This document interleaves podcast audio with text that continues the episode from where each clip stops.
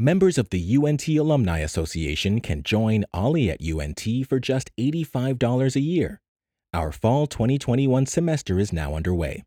Learn something new in one of our non credit courses, attend special events, and enjoy great member benefits. For more information, contact OLLI at unt.edu. You're listening to the OLLI at UNT Alumni Spotlight Series, presented by the Osher Lifelong Learning Institute at UNT and the UNT Alumni Association. The Alumni Association is open to all friends of UNT who are interested in serving, supporting, and celebrating the university. To learn more, visit untalumni.com. To learn more about OLLI at UNT, please visit our website, olli.unt.edu. Now let's join our host, OLLI at UNT member Susan Supak. This is Susan Supak speaking at the Osher Lifelong Learning Institute at the University of North Texas in Denton, Texas, known to most of us as OLLI.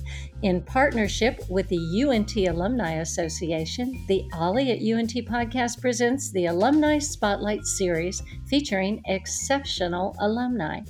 This month's spotlight falls on Mr. Bob Garza. Bob is a Vietnam War veteran. Thank you for your service, Bob.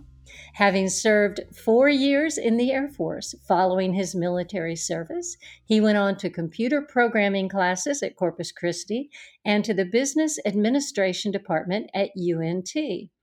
He is retired as AT&T's governmental relations director in external affairs after 36 years of service. Bob is now an active community volunteer with a passion for supporting others. He works with the UNT Multicultural Center and UNT Alumni Association to recruit, retain, and build leadership among the Latinx, Hispanic, student, and alumni population. He serves on the UNT Latinx Advisory Council and will serve as president on the Latinx Alumni Network chapter with the UNT Alumni Association. Bob and his wife, Emily, are life members of the UNT Alumni Association and strong supporters of the G. Brint Ryan College of Business and UNT Athletics. Welcome, Bob. Wow, you're a busy guy. Well, thank you. Well, I, I, try to keep myself busy. I tell my wife I, I get a little dangerous when I'm idle. well, lucky for us then. uh-huh. I have to say that having read your background, you are an excellent role model. As I understand it, getting a college degree was not a given in your family, was it? Not by a long shot, Susan. And I got to tell you, I was born in the Rio Grande Valley down in South Texas. I lived in a very poor neighborhood, and most of the families that lived in my colonia, in my neighborhood, were very poor, and they were primarily field laborers. And then by the age of 10, I was uh, I had lived in five different households, and most of the kids in my neighborhood were dropouts, high school, or not even at high school. Most of them didn't reach middle school. And I was holding on, but having a tough time about staying in school. My, my mother had died when I was five years old. Hmm. So I lived with my great grandmother and, and a great aunt and great uncle until the age of 12. At that time, my mother's sister knew what I was going through, and she came and asked me to come live with her, which is a town about 35 miles away. She promised to help me through high school, and then after that, I would be on my own. So to me, just to not worry about having to be pulled from school and go to work in the fields and, and then come back and try to catch up was was uh, just uh, a godsend. Be able to just concentrate on school. I went on to play sports and all of that that I would have never been able to do otherwise. So, with all of that, I just knew that college was just a very unlikely possibility. It's incredible the difference the support of one or two people can be for a person. You had a family member that stepped up and helped you. Do you credit the time that you spent with the Air Force in helping you to have the confidence and the drive to go on to continue education, or is that something that you always had within you? Well, it was something that I knew was was needing to happen in my life. I just couldn't define it. I didn't want to be a field laborer the rest of my life, and so once I graduated from high school, my wife and I, we met in high school and we, we were married and we both had what we call dead end jobs, right? Jobs that we were going to hold and never really rise from that position uh, unless we made it happen. So, right then and there, I, I knew that I needed to do something and it positioned me and my wife and my future family to do better. So, the Vietnam War was going on very strongly, and because I wasn't going to school, you know, you were required to take at least 12 hours, or you were, you know, the military draft was in place. So I got drafted. You know, I thought about that, Susan, and I thought, you know, this may be just my next move. And in actuality, I didn't know it at the time, it was my only move. So I got all excited, and I had to go to San Antonio from South Texas for my physical. And I thought, well, shouldn't be any problem. And, you know, lo and behold, I didn't pass my physical. I had had two hernia operations in my high school years. And so they, the Army, didn't feel like I would be able to do the job. So I was very, very disappointed. I came home and I talked my two of my high school buddies into going to the Air Force recruiting office and, and applying. So we applied, we passed, we were accepted immediately. So there was something that, for me, later to uh, I realized what what a, a, a gift that was. You know, even though I had a very high potential to go to Vietnam for for service. What happened is while I was in the service in the Air Force, you know, it's just like instantaneously I realized the structure and the command and the, the difference between being a commissioned officer, those college degree folks and the non-commissioned officers. And of course, I was a non-commissioned officer, and the difference was included the pay, the living quarters, and the lifestyle, and, and, and a host of other things. But I liked the structure. I liked the the purpose that it gave me. You know what I was working for, and it actually fast tracked my maturity. You know, I was 21, and so I needed a lot of help. I love the military, and I knew right then and there that with all those differences that I saw that I needed to complete my tour of duty and then go and seek somehow, some path to get my college degree. And while the Air Force was a clincher for me doing that, the other factor was that I earned the right to get an education through the GI Bill. So it was a no brainer for me. I credit the Air Force for, on the one hand, identifying that there is a difference in lifestyle and, and your future, whether you have a degree or not. And also that there is an opportunity, if you do serve as a veteran, to take advantage of, uh, you know, the GI Bill. So that turned out to me to be a, just a godsend.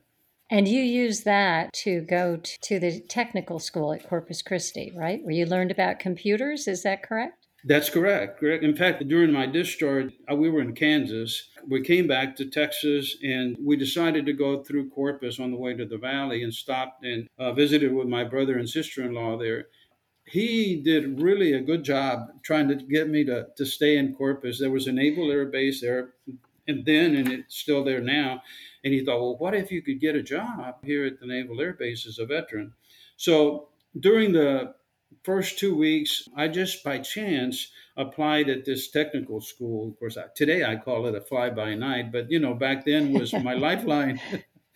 I applied and I needed eight hundred dollars to enroll, and so I borrowed it from my aunt again. You know, the the, yes. the family member that's there for you when you need them.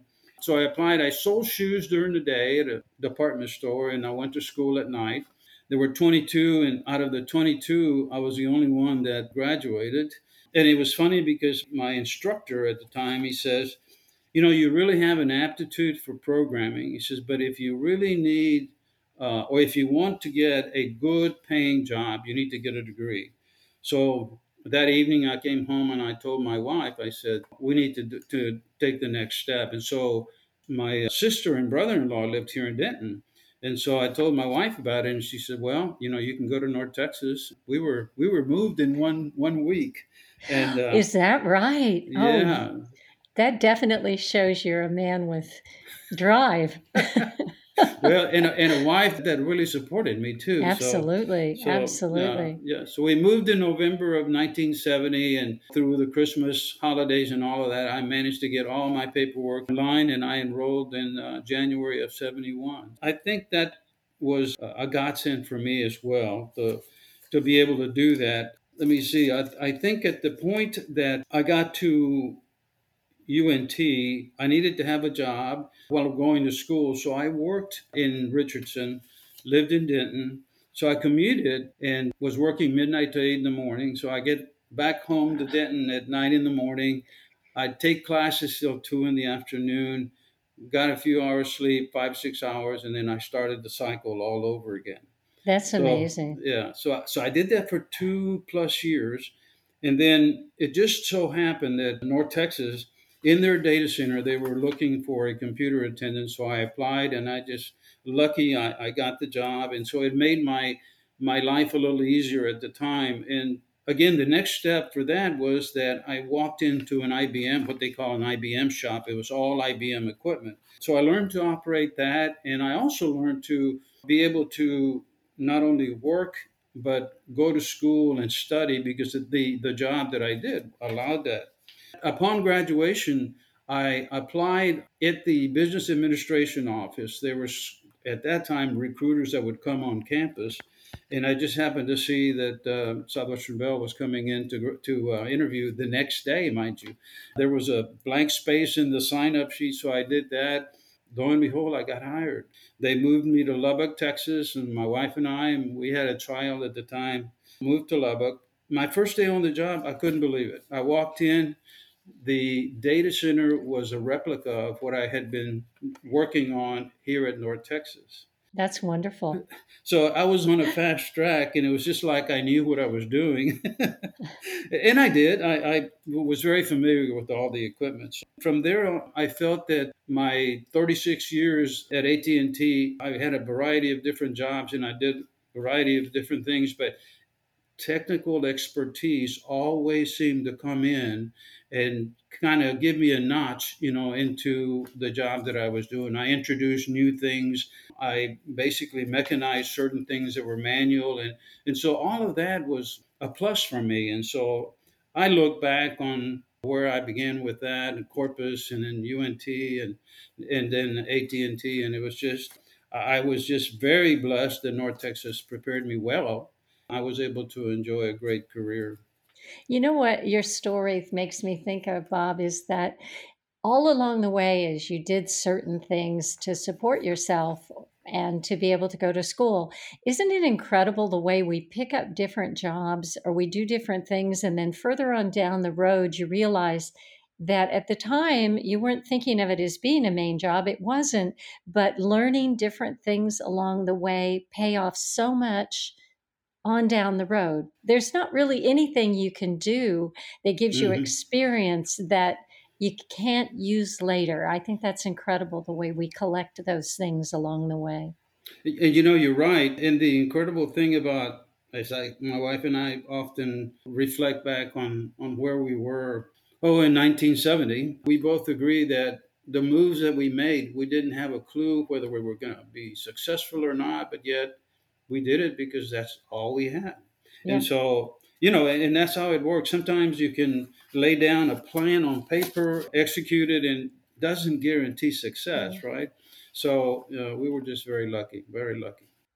Yeah, I think it also says there's just some suggestions and times where you just know. You can't put it down in paper, you can't give the pros and the cons, but Yeah. in your mind, you just know that's a step you have to take, like coming to UNT. That was the step, and you did it mm-hmm. in a week. but that was clear. It's like you just know that's what has to happen. Were there Yeah. any particular professors or experiences at UNT that inspired you? There was a Steve Guynes, Dr. Guynes, in the business department. And this is, again, one of those things that I didn't plan. It just happened, and it was a timely, timely thing that happened in my favor. But Dr. Guynes was introducing some technical courses in the business administration. It was like a degree plan. And ultimately, I ended up getting a management science degree in the School of Business. And so he was very, very instrumental in allowing me to take that next step. he taught me Fortran, COBOL, PL1. And once I got to through all the core courses, he also helped me with special problem courses to further delve into the three different languages to get really business like experience. And so I did that. And special problems courses allowed me a little bit more flexibility. So I could do the work on, on my own and then I could come back and report to him, and we would meet every two or three weeks. And so that also helped tremendously. Just recently, Susan, I was able to speak to Dr. Glines. After, oh, you know, how nice. 40 plus years. yeah. Um, yeah. And so he was still teaching. He says, Oh, I'm about to retire. And I think, you know, you know, once you're a professor and you love it, you, you know, you do it for as long as you can. Yeah. Anyway, I told him my story, but you know, in reality, I, I don't think he truly understands the impact that he made in my life and yeah. in my career. So, yeah, yeah. Dr. Glines is just uh, was a a savior for me. well, that's wonderful. You had a chance to see him again. Yeah. Now you retired as the AT&T Governmental Relations Director in External Affairs. What did that position entail? Well, it was a hybrid type of job. It was a community relations job. It was also a governmental affairs job in that I had a, a, certain area and I worked here in the, in the city of Dallas. And so I was assigned certain areas within the city. As an example, I had several city council members that I was a go to person for, several trustees that I was a go to person to. So uh, anything that had to do with our company, our business, that they had a question on, they would come to me and then I, I was up to me to resolve that. I worked with several superintendents. Michael Miles was here for a while, and then the present superintendent, Michael Hinojosa, was here from 05 to 2011, and then he left and came back. So I worked with him and for him for a while as well. And later I got promoted into the true governmental affairs job and it kind of dropped off the community relations although i never you know i never stopped doing that officially but this new job gave me the opportunity to work statewide with municipalities and counties and legislators so i was responsible and again the liaison between those entities anything having to do with our business so when anything surfaced, I was a go to person. And that was probably one of the most satisfying jobs that I had. And, you know, ultimately was at the point of my career when I was about to retire. So I, I was just so happy that I, after 36 years, that I was able to look back in my last 15 and say they were the most gratifying. And, you know, I was just, again, I was very lucky. You're a fortunate person. Mm-hmm. As is true with most community leaders and people who are active in their community, I hesitate to even use the word retire when I'm talking to you uh-huh. because uh-huh. I have to say you're anything but retired and I can only imagine that this experience you described when you were working with AT&T must have helped you so much as you went forward in the community after you left AT&T. Mm. You were elected to the city council of Carrollton, right?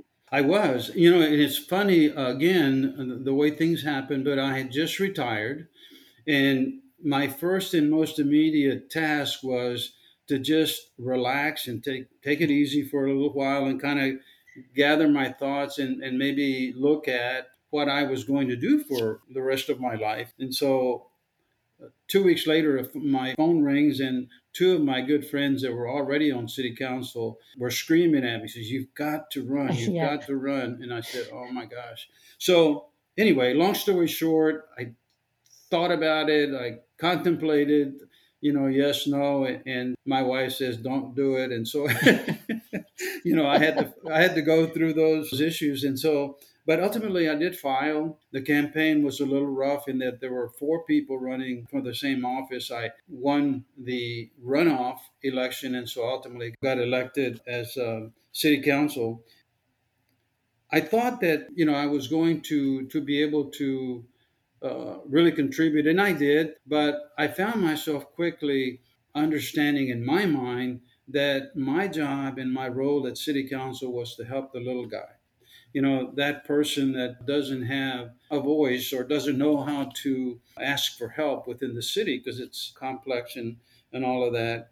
I think what I did in my six years was to work with those that uh, needed my help. I got a lot of phone calls, and they often said, you know, little things like this business uh, at a certain location is not emptying their trash can. So I'd pick up the phone and we'd get it done. Or, you know, there's a sidewalk that's cracked and people are tripping and falling. So I'd make a phone call and get it done. And so that caused me to to be more sought after because you know I guess I got the label of being able to get a response and get things done. So uh, I really enjoyed my city council tenure. I, I worked. I uh, was there six years, and we were term limited. And so I thought I've done my duty, and now I'm going to go off and try to uh, enjoy my grandkids. That was a, a good time in my life, though. Also, the city council job. Well, that is so admirable. We need more people who do look out for the little guy. And I know for a lot of people, navigating whatever government level, whether it's local, state, federal, it can be such a confusing process. And to have someone that can help to know who to pick up the phone to call, how to yeah. get something done. I, that's such a critical part of community service and community office because I know there are so many people that really don't even know where to begin. So they don't. Yeah. They don't. And I'm sure that once people found out, hey, there is a real human being I can talk to and I can call this person and he can say, well, this is this is the next step. So that is really something. Now, you and your wife Emily are avid supporters, as I mentioned in the introduction, of the G. Brint Ryan College of Business and the UNT Athletics. In fact, I don't want to go without saying that you received the UNT Alumni Association's Outstanding Alumni Service Award. So, congratulations for that. Well, That's, thank you. Yeah, that really speaks to your commitment and service to UNT. So, what is it, Bob, that motivates you right now to give so much time and effort and to share your expertise, not only with UNT, but with your community also?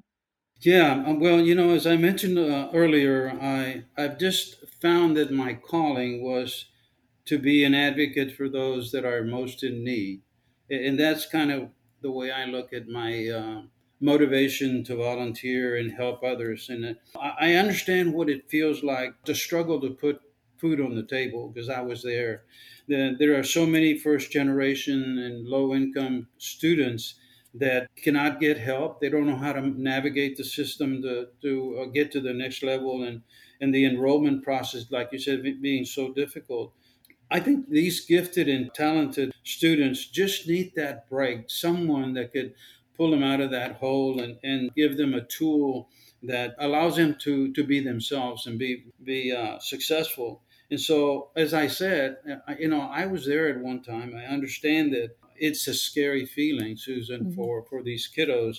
So at this point, uh, myself and several Latinx alumni are right now, we're working on identifying and helping those Latinx students and their families overcome those barriers. The situation now is that we are just beginning and we've got a lot to learn and, and, and probably a lot of folks to help. We're preparing, we're getting ready to later this fall or into the spring get big Latinx community working and bring those that have graduated from our college to come back in and bring their expertise. Uh, they've been through this and now they're professionals and they can help our students. And that's that's my motivation. I want to be able to help these students like I the help that I got when I was coming along and desperately needed it. Well, I think it's clear that what you're talking about not only helps the individuals that really need it, but in turn, you're helping the communities because as these mm-hmm. people get the help that you give them, they become more successful and more confident and better community members and community leaders themselves. So, all of this just affects so many of us. So, I really appreciate your efforts. As I described your initiative Latinx in the introduction, it was to recruit, retain, and build leadership among the UNT's Hispanic population. Mm-hmm. So you're looking to go out into the community and get more students from different communities? Is that part of it? Or to help those that have already reached out to UNT? It's actually a twofold process. We are looking to recruit and bring in more Latinx students. One of the things that I did, Susan, when I decided to take this Latinx project on was to do some research before so that I could understand. You know, I was a corporate type. I wasn't aware of how an institution, college or university institution, how they go about doing that work. And so I will say this is a very rewarding and exciting process that, you know, and we're just beginning. But three years ago, when I was approached to look at this and perhaps take it on, it, it started out for me kind of slow because I got I had a lot of things to learn and research. And the multicultural center you mentioned earlier, there was a young man there, Damien Torres, that was the director, and he helped a lot of these students that were in need and students that were in desperate positions at times, and often causes them to just drop out and go on about maybe getting a job to help their families or they didn't have enough money to pay for rent, a number of different things. So the Latinx project basically started out with forming a what we call a Latinx advisory council and, and that incorporated something like 12 or 13 staff members at UNT all had something to do with recruiting and retaining students. And they were different departments. And so we said, okay, let's get together because there's some crossovers between departments sometimes. And if you don't speak between departments and find out what's going on or work towards helping that student, and do it collaboratively, sometimes you can lose those students because they don't know where to run or where to go. So we did that and we met for about uh, nine months to a year. And then from there, I took over, I guess, the next stage where we created a what I call the leadership group. And these were alumni folks that I went out and I knew and I, I brought them in I said, help me with this, help me get my arms around this project. And so we spent some time, we, we did that and we kind of laid out a plan and I presented it to the VP of Diversity and Equity, Joanne Woodard. And I said, this, this is what I see as the plan and how we're going to approach it. And I said, but there's only one catch to this. And she said, what is that? I said, I have to have top down commitment. You know, the president and the cabinet members have got to endorse this or else it's not going to work. And so she said, I understand. So she, and you know what? We got it. And once we, yeah, and once we got that commitment from the top down, everybody below them, they were understanding that um, you know their boss and their boss's boss and ultimately the president was in favor of this and you know and they were very very helpful so the twofold is recruiting students and we have a plan we haven't put it in place yet we have a plan that uh, we're going to create a Latinx alumni recruiting network. And we have already identified alumni folks that are in various parts of the, the state. And I was going to say the country, and that's true because we just discovered that there was a, a young lady, there is a young lady out of New Jersey that's joined our team. But I'll tell you about that a little bit later. But this recruiting team is to go to, let's say, a San Antonio, because we have a chapter, Alumni Association chapter in San Antonio, in Houston, in Tarrant County, and Fort Worth. And so we go to those folks and say, look, if you have contacts within the education levels, like high school, maybe even middle school, that you can open doors for our recruiting team. Because what I was told, Susan, was that by the recruiting teams is we'll we'll send a letter to and I'm going to use McAllen High School down in South Texas, that we're coming on this date and we're going to be there to talk to students and tell them about UNT. It often falls on a counselor.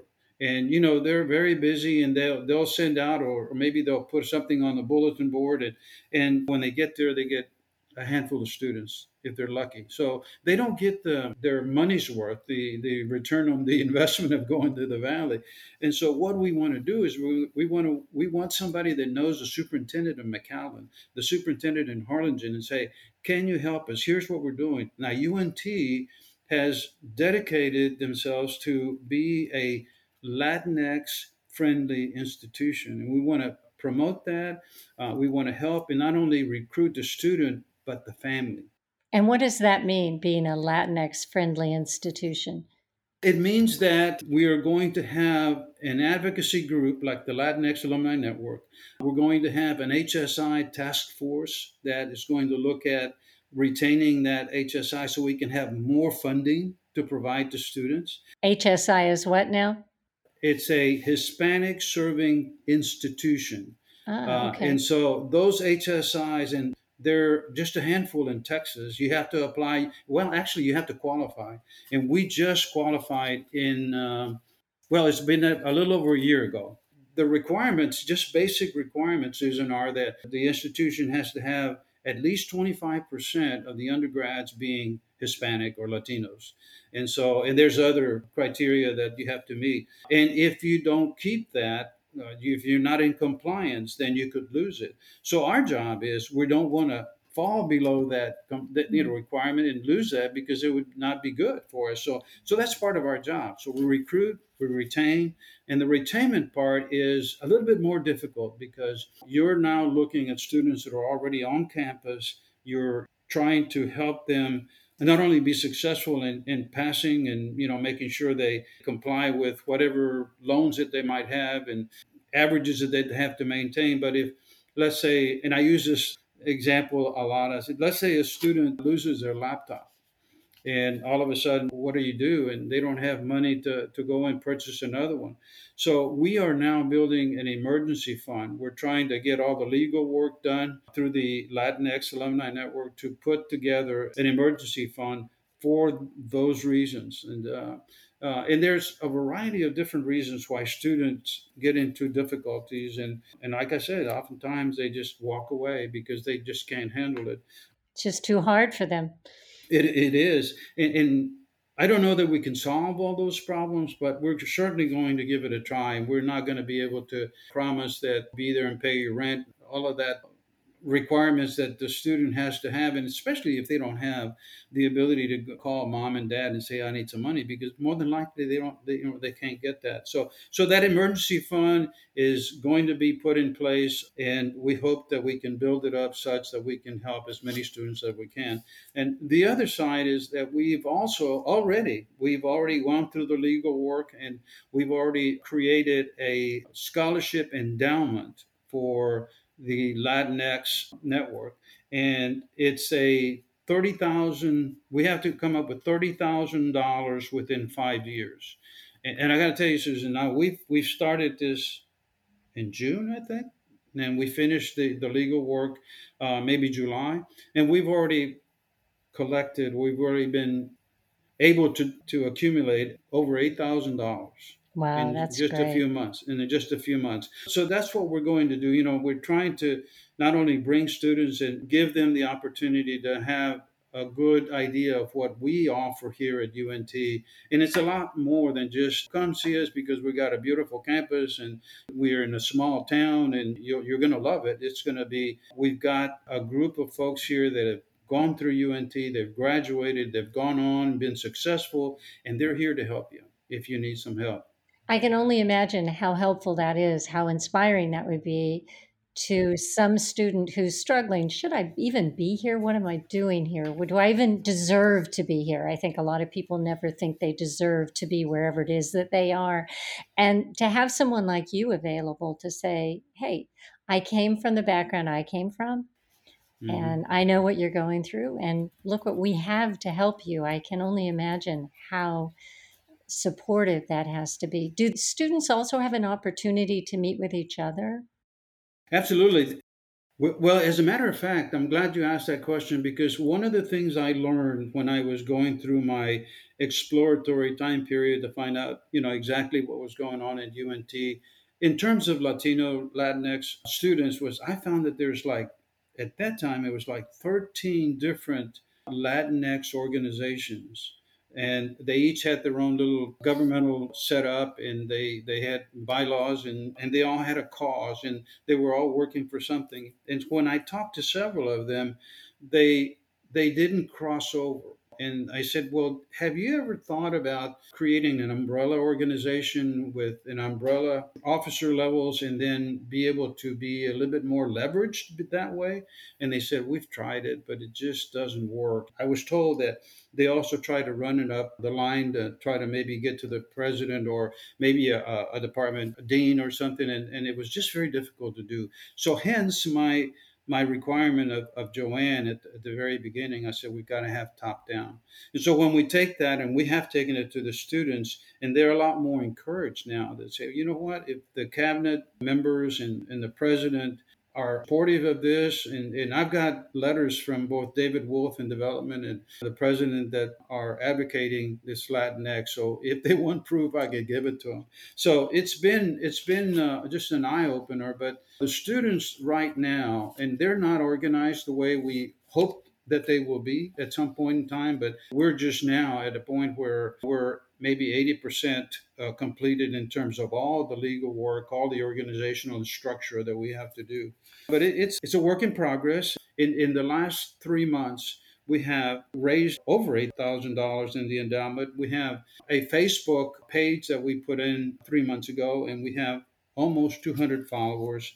We have recruited close to 25 alumni that we're going to offer a position on what we call the steering committee. And we're, I think we're at 23 right now. We got some fabulous, fabulous, very gifted and talented candidates. We are, we're just uh, extremely excited about what potential we have and where we are and, and just what we've done so far in such a short period of time. I just, I just feel like uh, this is just going to be very successful. Like somebody said the other day, this is something that needed to have happened a long time ago. And so people now are hearing about it and, and they're saying, it's about time. Where do I, how do I fit in? And so it's been very, very uh, successful and uh, so very encouraged.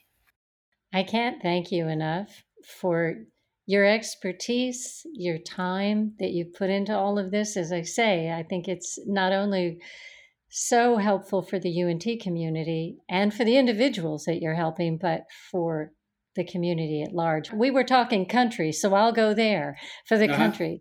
These are the kind of efforts that make a difference. And I thank you very much. And thank you for joining me on the podcast and taking the time to tell us about it. Is there anything else that I haven't asked you about it that you'd like to mention? Just to reiterate that those of us that are on the executive committee and then soon to be steering committee members, we know what our students or potential students are going through, especially now, you know, with, with the country the way it's going through the pandemic and so many other things that we're, we're just very, very happy to be here. We want to promote ourselves. We got a marketing department in, in our Latinx alumni network that's going to go through social media and just let everybody know what we're doing. My secret uh, ambition on this is that UNT gets notoriety throughout the country about what we're doing for Latinx students. Well, I have no doubt that they will. I hope. Thank you again.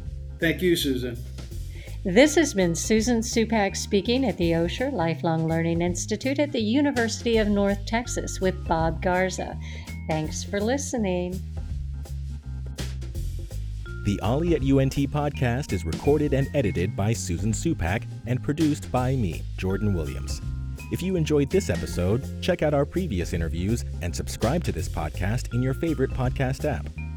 To receive email notifications about each new episode, join our email list at olli.unt.edu/podcast.